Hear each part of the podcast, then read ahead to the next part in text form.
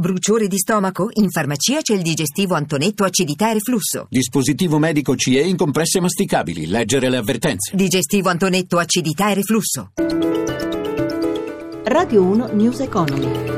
Buonasera da Paola Bonanni. Il giorno dopo la proclamazione del 45 presidente degli Stati Uniti, Wall Street ha aperto positiva, il Dow Jones è volato ai massimi di tutti i tempi proprio pochi minuti dopo l'avvio degli scambi. Il clima generale comunque è di forte volatilità su tutte le borse di quelle europee, parleremo tra poco in chiusura delle contrattazioni nel vecchio continente.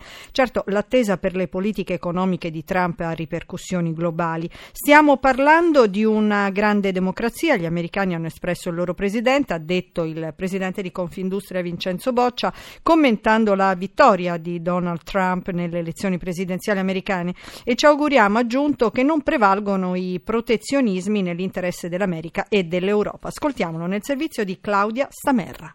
Ci auguriamo che la politica estera degli Stati Uniti d'America non sia orientata al protezionismo, abbiamo bisogno che questi due grandi mondi dire, dialoghino in una logica di politica economica per la crescita nell'interesse delle due parti. All'indomani delle elezioni americane la speranza del presidente di Confindustria Vincenzo Boccia è chiara che gli Stati Uniti non precipitino nel protezionismo.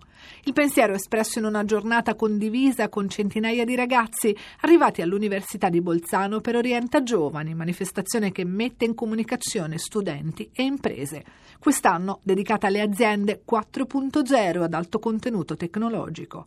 L'alternanza scuola-lavoro targata Alto Adige, un modello da esportare in tutto il paese, ha detto ancora Boccia. Con i giovani l'Italia può volare alto. Dobbiamo lavorare sulle potenzialità del paese, le medie purtroppo non dicono ancora niente, abbiamo aziende che vanno molto bene, aziende che vanno mediamente bene, dobbiamo aiutare quelle un po' più indietro ad andare avanti, costruire un modello di politica economica che parta dall'offerta, ossia aiuti le imprese a cavalcare la quarta rivoluzione industriale. L'alternanza scuola-lavoro deve essere messa a regime e l'obiettivo è di includere tutte le imprese italiane, ha detto il vicepresidente per il capitale umano Brugnoli.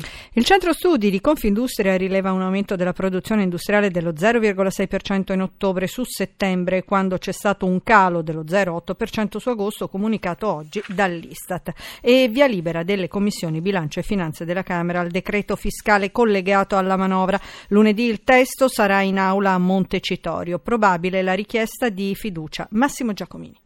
Ci sarà più tempo per pagare le rate della rottamazione delle cartelle fiscali. Un emendamento prevede infatti l'estensione anche al 2016 dell'agevolazione. Le rate passano da 4 a 5. Il 70% andrà pagato nei mesi di luglio, settembre e novembre 2017, mentre il restante 30 entro aprile e settembre del 2018. In due anni sono attese entrate per 1 miliardo e 400 milioni. L'emendamento in un primo tempo concedeva a chi aderisce alla rottamazione e a beni pignorati l'estinzione del pignoramento a fronte del pagamento della prima rata per la definizione agevolata. La norma è stata però cancellata subito dopo. Tra le proposte di modifica la proroga di nove mesi fino al 30 settembre 2017 per i dirigenti dell'Agenzia delle Entrate. Nasce la POT, cioè la posizione organizzativa provvisoria, per assicurare la continuità operativa degli uffici. Fra le altre novità il rinnovo automatico della cedolare secca in caso di rinnovo di affitto, niente tasse sulle spese di viaggio e trasporto per i piccoli imprenditori, stop alle cartelle e richiesta di documentazione fiscale ad agosto, fine inoltre al tax day con le scadenze fiscali di giugno in due tranche. Il pagamento di IRPEF, IRAP e IRES dovrà essere effettuato entro il 30 giugno, mentre il pagamento di IMU e TASI resta al 16 giugno. Ed ora la giornata finanziaria, linea Milano, Sabrina Manfroi. Dopo una giornata improntata al rialzo in versione di rotta sui mercati, Wall Street partita carica e ora contrastata col Nasdaq che perde oltre un punto mentre il Dow Jones continua nei guadagni più 0,65%.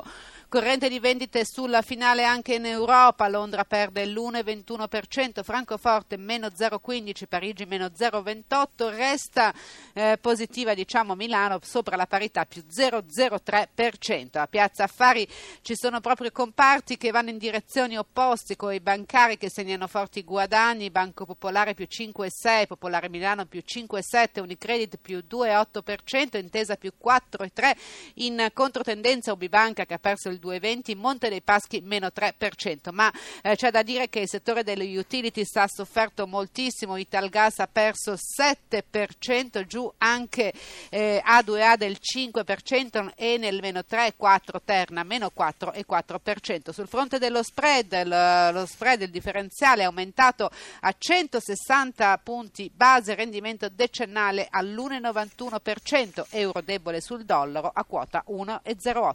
Linea allo studio. E noi ci fermiamo qui, News Economy torna domani alle 11.32, il podcast lo trovate all'indirizzo newseconomy.rai.it con la collaborazione tecnica di Ezio Bordoni, da Paola Bonanni, buon proseguimento di ascolto con i programmi di Radio 1.